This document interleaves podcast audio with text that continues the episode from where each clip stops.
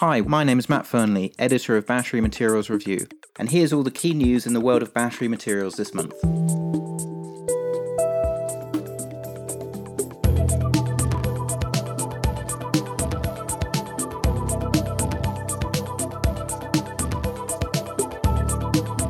Welcome to April's edition of Recharge, the podcast by Battery Materials Review. Cormac's got the month off this month, so I'm delighted to welcome Rodney Hooper, one half of the dynamic duo from RK Equity, to recap the month's news and development in the battery and battery materials sectors. Just ahead of that, I'd like to thank our sponsor. Renforth Resources is developing the Victoria West sulfide nickel polymetallic project located in Quebec, Canada. Situated within one hour's drive of the Horne Smelter, Canada's only copper and nickel smelter, the project boasts road access and nearby hydroelectric power infrastructure. The company is looking to define a maiden resource from a body with a six kilometre strike length and has already embarked on a drilling and evaluation program for this year. Renforth Resources is listed on the Canadian Securities Exchange with ticker RFR. So, welcome, Rodney, to the Recharge podcast. Thanks very much, Matt. Good to be on. We've had you a few times on our side on the Rockstock channel, so uh, good to be on your your one. And I promise not to put you on the line with any difficult questions this time. I hope so. Although, uh, yeah, I mean, uh, you and I see a lot of things the same, so hopefully it's not an echo chamber here. But I think we've largely been right. So uh, yeah, it should be. Um, yeah, should be interesting to see if uh, if anything crops up we probably uh, can't go anywhere this month without talking about nickel first. Bit of a disaster for the LME. What's your take on it? I saw uh, the note that you put out. It is, I mean, it's an interesting one and it, it's raised some flags for some people. I guess we live in uncertain times and, you know, having invasions and so on and, and war with foot soldiers moving in is, is sort of an out of the ordinary. Was that the right thing? I don't know if you look post the um, the suspension, it looks to have settled down. But it raises the question, Matt, and I'm interested to hear your view. Is you know, are you protecting special interests? I think, I mean, it's fair to say I don't think the LME has covered itself with glory at all in terms of of how they've dealt with this. I mean, cancelling a day's trading or the best part of a day's trading is not the ideal way to react. And I understand there are a number of lawsuits in progress on this. And it doesn't look nice and it doesn't particularly smell nice.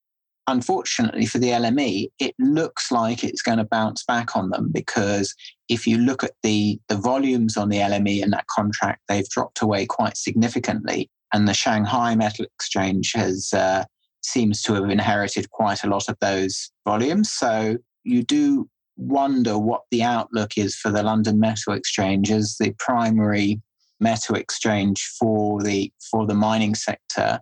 Given that, uh, what if they'd had something like you have in other markets where you sort of cap the moves to whatever thousand dollars in a day? Yeah, well, I mean they've they've applied that retroactively.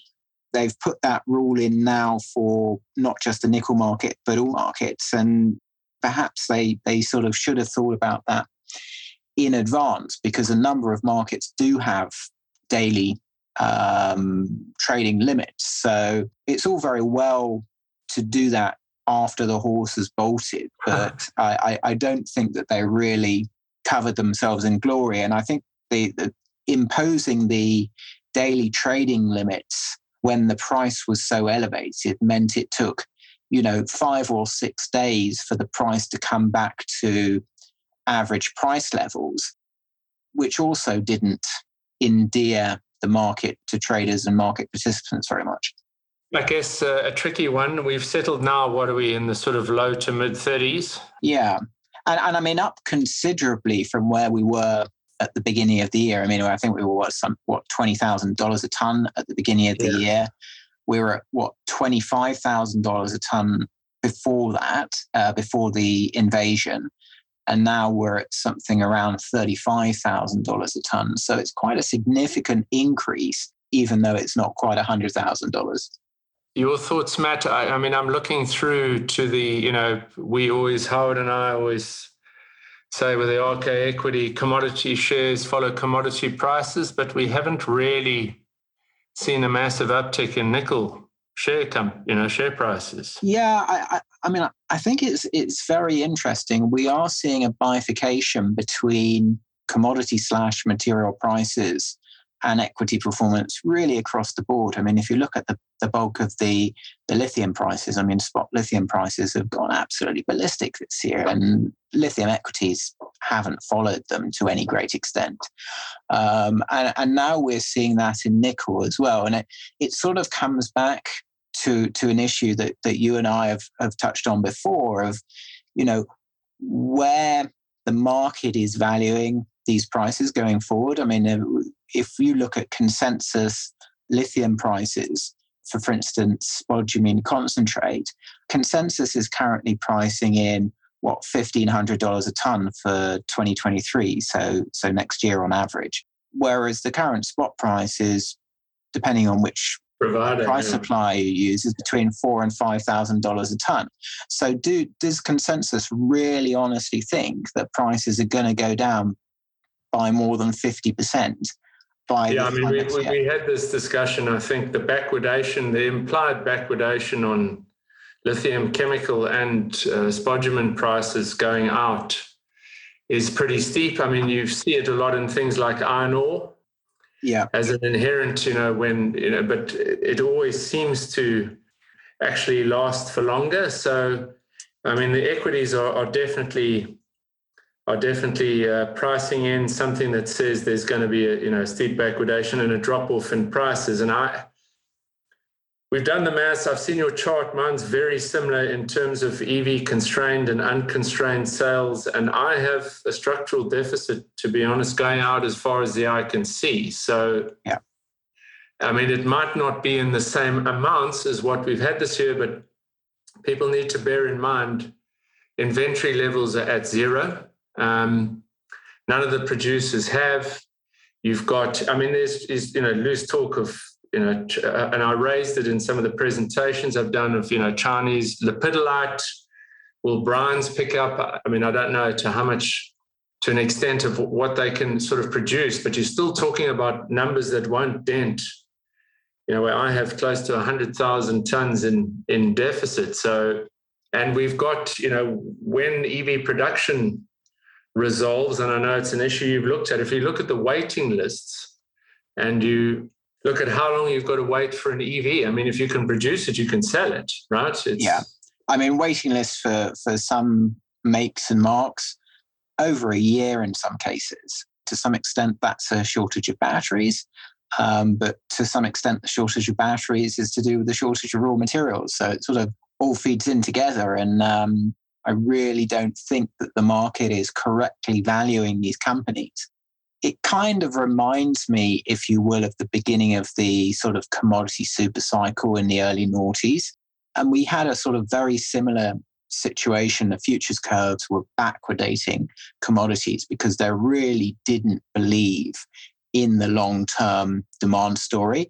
And the sell side was doing its usual of yes, we're going to forecast uh, 2022 prices, for instance, being very strong, but then we are suggesting that prices over a two-year period will come back to our towards our long-term price level.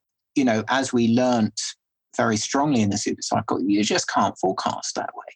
When you're looking at a secular demand event, you've got to build forward plateau pricing for however long you want to price in at, at, at an elevated level and then bring it down to your long-term yeah. pricing level. But the, and the thing is, uh, Matt, I think the thing for me in the lithium space for OEMs and cell manufacturers is, you know, a couple of years ago, battery grade demand was 200,000 tons LCE. That is now the growth per year. Yeah. So I don't think they fundamentally understand this isn't copper or something else where you have a large existing base of producing assets that you can turn to and yes. then say you know can you can you do brownfield expansions and take it from there this is almost ask you know it's asking an industry to double what was historic production on a per annum basis and then the question of qualification because the cathode guys are running flat out. They they are they you know they're trying to meet you know their contracts and the cell guys are asking for it. So how do you introduce new assets into the qualification process but keep production at the levels that you need in order to meet the demand that you're currently facing. So I think the timelines are the perception is out of whack um, in terms of what's possible to be done, and in particular, lithium, because you know copper. Once you reach you know that you know that that's that grade, that standard, and with the impurities, you're done. It doesn't matter. You you yeah. can sell it, but yeah, this is something. I think the, the qualification in lithium is something that the the wider equity market really struggles with. I, I mean, the wider equity market sees sees lithium and battery materials as commodities. They're not they're specialty chemicals. You know, it's not about hitting spec and continuing to manufacture to that spec. These companies have to pass qualification and then they have to continually pass qualification testing. And if your, you know, your production goes outside those qualification levels, then you know your buyer will not buy that material anymore until you get back to those purity levels. So these are very much specialty chemicals. And I think the market is struggling to to understand and get its head around that. And particularly when it comes to startup of new projects, it takes exactly. a lot longer for new projects to come into production. And then the other standard thing, commodity project. And then the other thing, Matt, of course, is you know now you've got if you look at a tier one, two, and three cell producers and how many new people are coming on stream and how, you know, what's the, you know, the yield going to be when you've got all of these new battery plants coming on. So you've got new suppliers across the supply chain. And um, so you, you're likely to see a much higher cathode demand to factor in what's going to be a lower output yield from the cell guys and then yeah i mean this this issue of, of battery yield is another thing um, that I, I really you know struggle with in some of the sell side models because they just haven't got their head around it. I mean when a new cell factory opens up they're struggling to get a 50% capacity yield. And even the modern cell factories that have been running for, for a long time in some of the ternary battery formulations are only running at 80 to 85% yield, which means 15% of the stuff that they produce is going to waste. And then for an early stage factory, it could be 50% of that material is going yeah. to waste. Needs to be recycled, comes uh, out of the industry for three or four months while it gets recycled, costs more to bring it back. So the industry or, or the sell side has not got its head around the impact of battery yield on demand for raw materials. So it's it's the thing I, I put up at every presentation is, to my mind, if you look at the correlation, the, the closest correlation to what we saw in drawdown in inventories and in price moves is cathode is cathode production. Ultimately, that is where if it goes into cathode, it has to come from somewhere. Yeah. And it's either this production inventory or in recycling. And the reality is the discrepancy between the effective gigawatt hour production at cathode level versus what is installed or even sold at battery level is now material. And I think that's where the guys keep getting their numbers wrong. They want to say, oh, well, this many EVs were sold and maybe there's a few recalls and, you know, there's your demand number, which is just insane. It's wrong. Yeah. Um, and this is why I, I, I, can't help but feel, Matt, that the, the backwardation, you know, what they are implying in the prices makes no sense. Uh, and we also historically have seen nothing come online and meet spec on time. Yeah. So, yes, I mean that's that's a core consideration as well. I, I mean, literally nothing has been on time in this entire event and again, you know, and, and that is even just in terms of ramping or whatever, and then the qualification. Now, I guess there's a bit more bandwidth or whatever you want to call it. You know, if you produce carbonate into China and put it into some of those, how do I put it delicately, glorified golf carts that they sell, uh, you know, that might be okay. But um, if it's going into an upper end, you know, EV, it's going to have to go through uh, through the process. So I, I, guess in the end, again, the, the other thing you know we've spoken about is fine. So if you've you've got all that's going on in the battery supply chain and you're aware of the problems, you would expect to see enormous amounts of investments into upstream. But I keep getting see I keep seeing no cash down offtakes being signed. Yeah. Yeah. Okay. So so here's here's an interesting number. This was a record month for gigafactory announcements. We tracked 17 or 18 gigafactory announcements in March raw material financing was down year on year. So have a talk to that. How does that work out with regards to the uh, with regards to the industry and the supply chain issues? Yeah, it doesn't. We see junior, you know, and developing companies in the lithium space doing their own self-funding in in dribs and drabs. It's not bad, but it's nowhere near enough for the capex, which, of course, given inflation, is starting to rise, you know, meaningfully. So again, does this favor, you know, companies that have a much lower capex to market cap requirements? So you look at an Atlantic Lithium, it's fully funded, but it's 70 million that Piedmont would give, you know, versus a much higher market cap. So it can be built. So the DMS, you know, you look at the valuation of core. And then, you know, on the nickel side, you know, we you know, we consult to Talon, you know, they also have a much lower capex requirement in terms of producing a nickel concentrate that, you know, that Tesla is waiting for versus these, um, you know, high pressure acid leach projects that, you know, have, have big capex. So it's an interesting point and it's, it's certainly something, you know, that has been relevant in the resources sector for a long time if you can have a project with a bite size capex budget, pre production capex budget, you know, of less than a couple of hundred million dollars, and you can start up stage one of that project and then finance the rest of it basically out of out of uh, EBITDA, out of cash flow, then certainly that gives you an advantage as a company but it's not giving the sector any advantages because effectively you're getting smaller projects coming into production which ramp up over time we still need huge investments in across the sector in capital and we're just not not seeing that i mean to be fair to the market it hasn't been the best market conditions for capital raisings in the first quarter but compared to what was raised last year which in in my view was still below what we needed to raise, we're not off to a good start. And, and, and given you know the amount of money that's flowing in and continues to flow into downstream, I mean, look at the LG Energy Solution IPO, that was $10 billion or something that's flowing into downstream. I mean, nothing of that magnitude is flowing into upstream.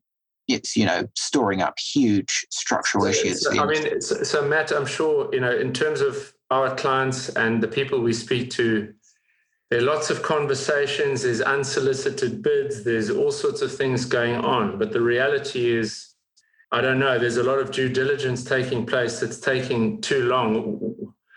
In our opinion, you know, this is the year that I think the penny drops as to the severity of the situation and the need to actually step up and do something. But what do you think is going to jolt, you know, the downstream buyers into stepping up?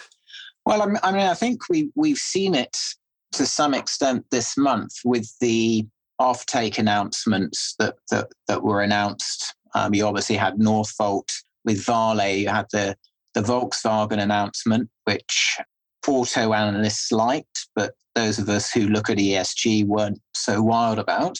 I think the auto producers having talked a good game for two years, have now actually started to lock in offtake. But the problem is, you're locking in offtake, you're you're locking in volumes, but you're not locking in prices.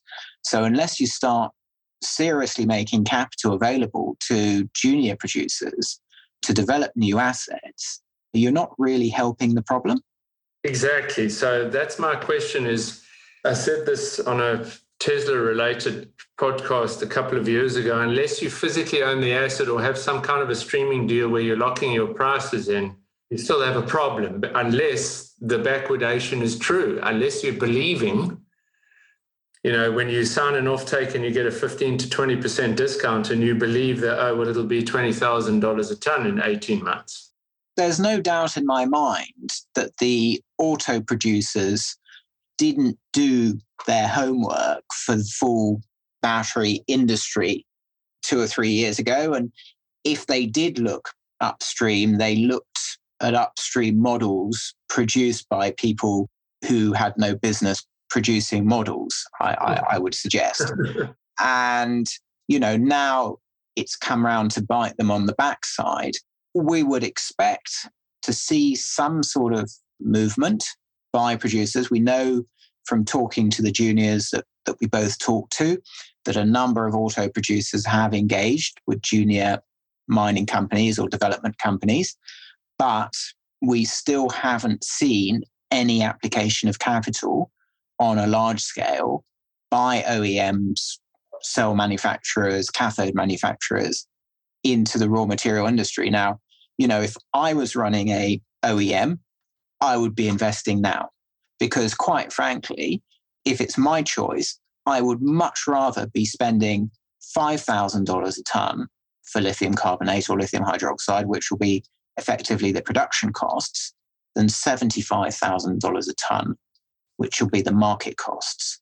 And for me, it's an absolute no brainer. If I'm a, a cell producer, an OEM, I want to be paying the least I can let me ask you this question, Matt. So I agree with that logic, and Howard did some did some maths on his Fordlandia or whatever it was along these lines. So if you have an OPEX and you give that some flex room just in case you're out, and then a capital charge, and then obviously paying into the asset, what do you think is is worth the guys on a long term basis on a I guess a 15, 20 year project timeline?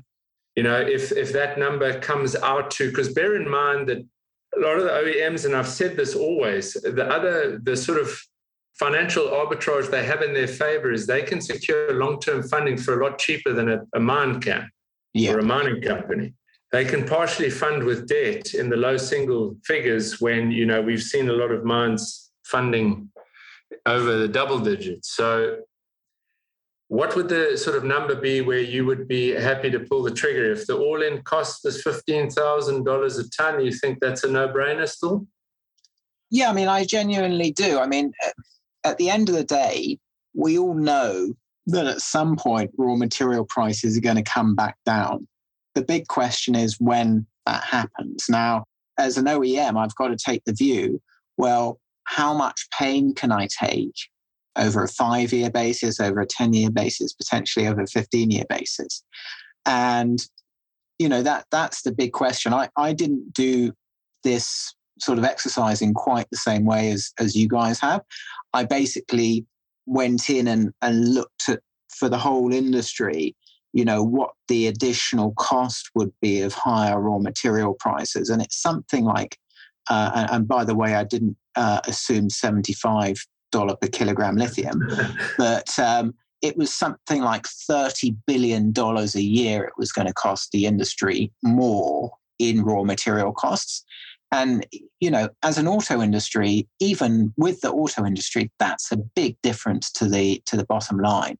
So, you know, for me, I genuinely believe it makes sense it makes financial sense, it makes investment sense for OEMs to invest in raw materials assets. I don't know if you've run the numbers, Matt, but you know, is there a point at which there's EV demand destruction? You know, if prices keep ratcheting up. This is a, a really important question, and it comes back to what is the driver of the EV industry at the moment. And I think if the driver of the EV industry was the consumer, then yes, there is a level where we obviously get demand destruction. But the issue is that the driver of the EV industry is not the consumer directly. it's effectively governments. And basically, governments are incentivizing via either the carrot or the stick approach EV producers to or OEMs to produce more EVs. So my gut feeling is that we will continue to see the OEMs taking on higher costs and having lower profitability going forward. And we won't necessarily see a puke point the way we would in a normal industry. You know, if you look at the the sort of raw material pricing impact for these vehicles, I mean, just to give you some numbers, which we did in, in this month's battery materials review, but last year the raw materials in, for instance, the top selling EV in China, the Wuling Hongguang Mini EV, cost around $300 a vehicle.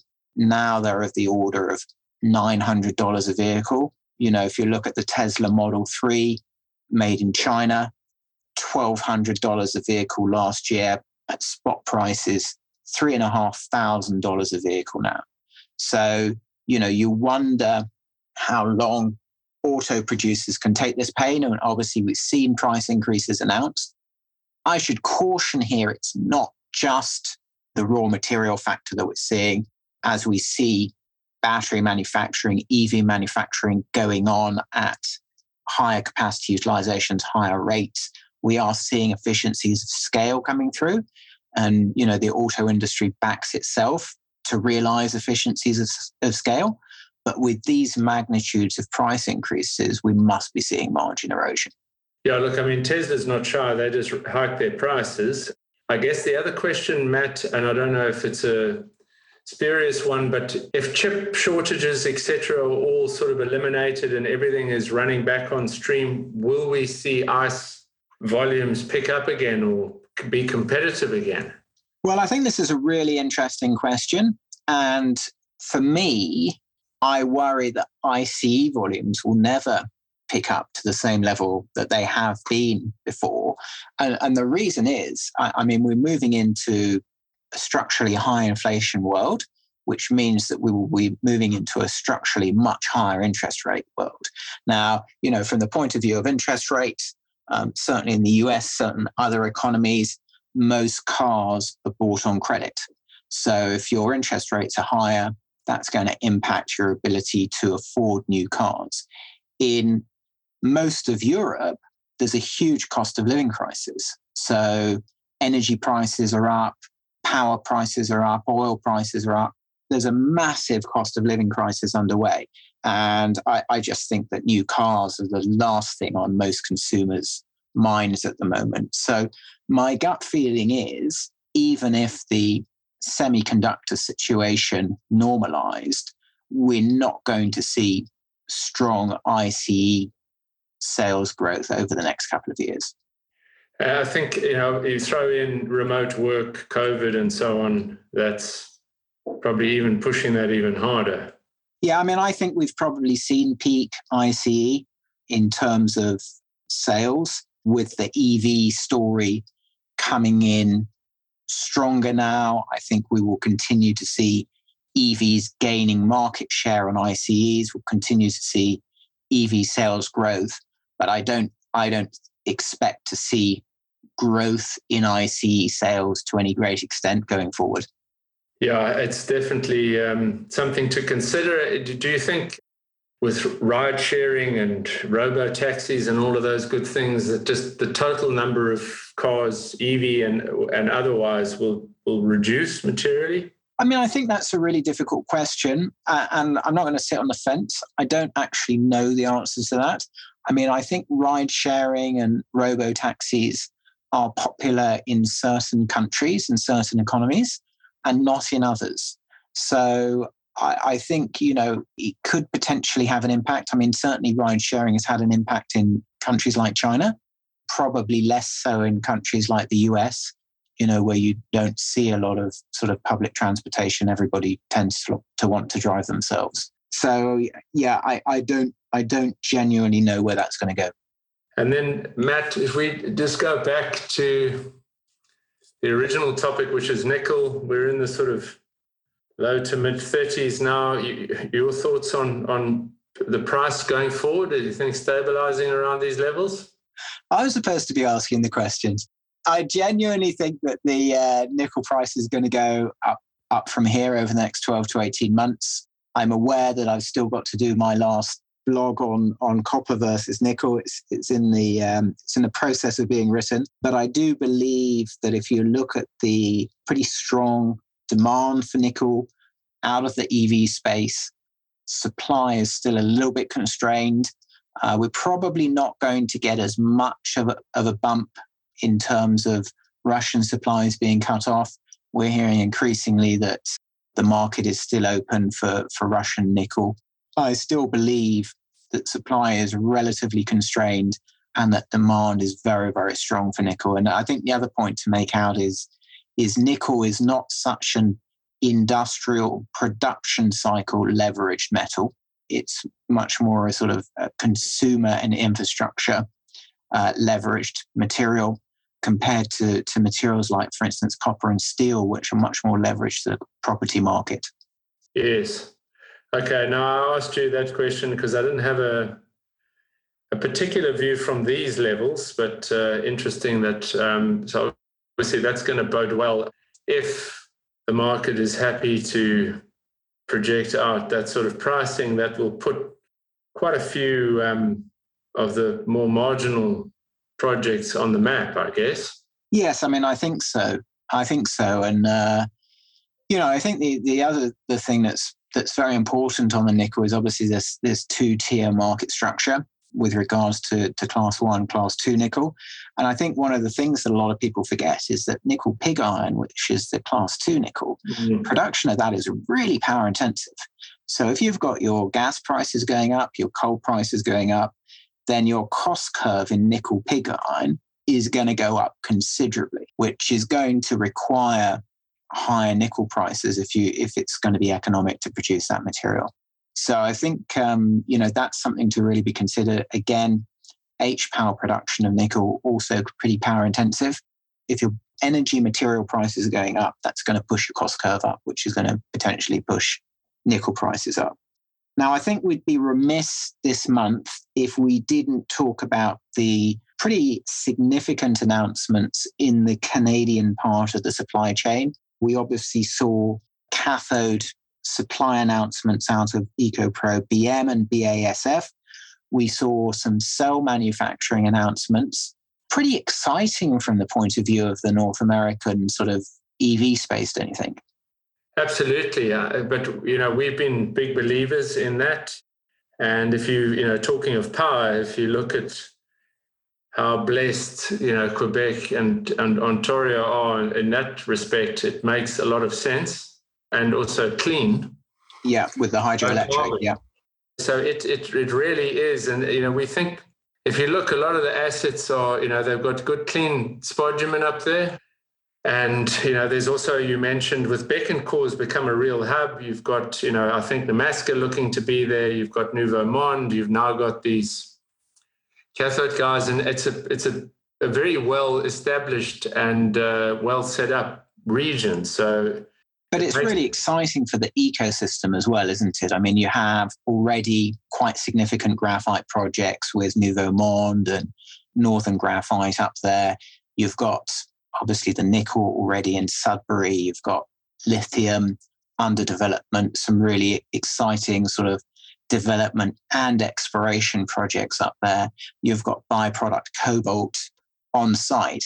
And now the, you know, the, the, the final sort of pieces in the jigsaw, if you will, that we were waiting for was obviously the cathode cathode production and then the cell production. And you really are looking at, at probably the world's first integrated electric vehicle development area with the mines, the processing, the cell manufacturing, and the electric vehicles within two or three hundred miles of each other. Yeah, and, and that's always been the, you know, the, appeal, and it's in tier one jurisdiction with low carbon power. Yeah, exactly. So I mean, Canada's always been a great choice. We've always felt that that is very, very compelling. You know, what we need to see now, I guess, is things like final stage permitting for critical elements and some of the others so that you know it's it's right along the development timeline that everything gets supported. I guess there's been some funding or what have you, but we think there's enormous potential and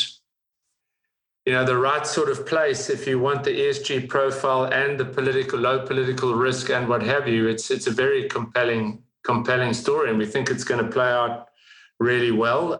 A lot of the smart money was going into you know development and pegging land and doing stuff in Canada, you know, a little while ago during yeah. the lull and now it's it's promising. Obviously, things like Monde are far more uh, further down the line, and and they're talking. You know, they've got their two thousand uh, ton commercial plant to do the coated spherical graphite. So you know, anode ready materials. So yes, I think. Um, I think this could, you know, be, uh, you know, Canada's uh, big moment.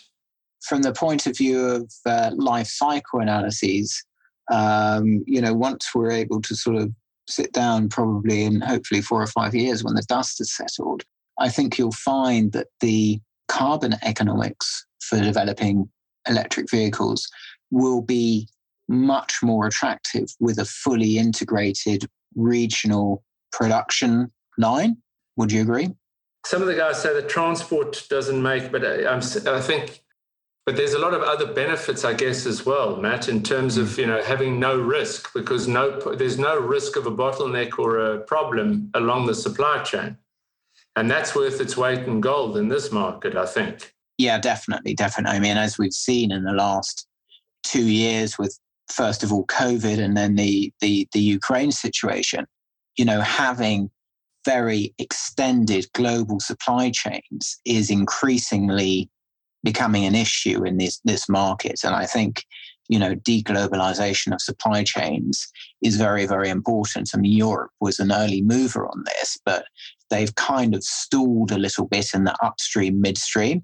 And North America and Canada in particular has come in very rapidly and lapped Europe and and uh, and other regions. So it's going to be really interesting to to monitor this going forward. I think all of the building blocks are there. I think, you know, now we need to see a concerted effort, I guess, across, you know, all stakeholders in terms of getting projects over the line and then, you know, fulfilling what looks to be a, you know, a, a great opportunity for the region. And I, I think that, you know, that that will happen. And I guess the other thing is you're more likely to see commitment in, you know, in investment dollars uh, yeah. and capital raising for something that you know you you know is is lower risk. I think you know one of the things which I don't think is, uh, or, or, one of the asset classes, if you will, which I don't think is being properly valued given this this announcement or these announcements, is the sort of exploration stocks, the exploration and early stage development stocks, which are active in Canada. I mean, it really genuinely is elephant country for for nickel assets, for copper assets, for lithium assets, for graphite assets. There's some really interesting sort of early stage exploration projects at work. Uh, and also some, you know, mid-stage development assets coming through, which need, you know, a little bit more more funding and potentially might be quite interesting investments going forward.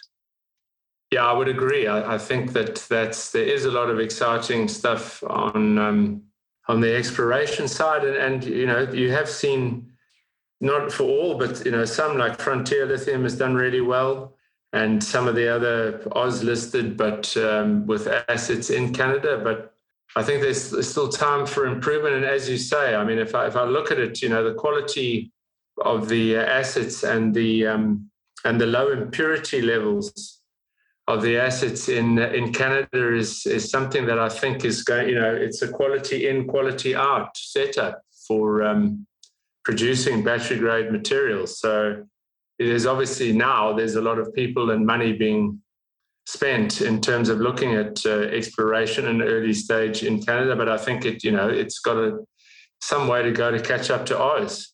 I think that's fair. And I mean, you know, the valuations that the Australian lithium explorers, for instance, are commanding compared to the, to be fair, slightly earlier stage Canadian lithium explorers is amazing. But I think uh, you know there's there's lots of there's lots of potential in nickel and, and, and lithium in particular. I think with some. Yeah, I think you just need a couple to get over the line, get the permitting, get the funding, and get up and running, and then I yeah. think you're going to see the whole landscape in Canada change.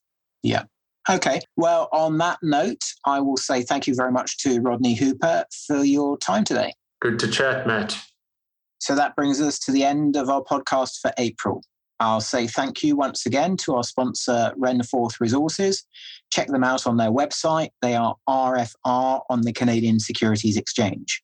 You can get more detail on any of the topics we've discussed in the latest issue of Battery Materials Review, which you can find at www.batterymaterialsreview.com. I'm Matt Fernley, editor of Battery Materials Review, and this has been Recharge. Thanks for listening.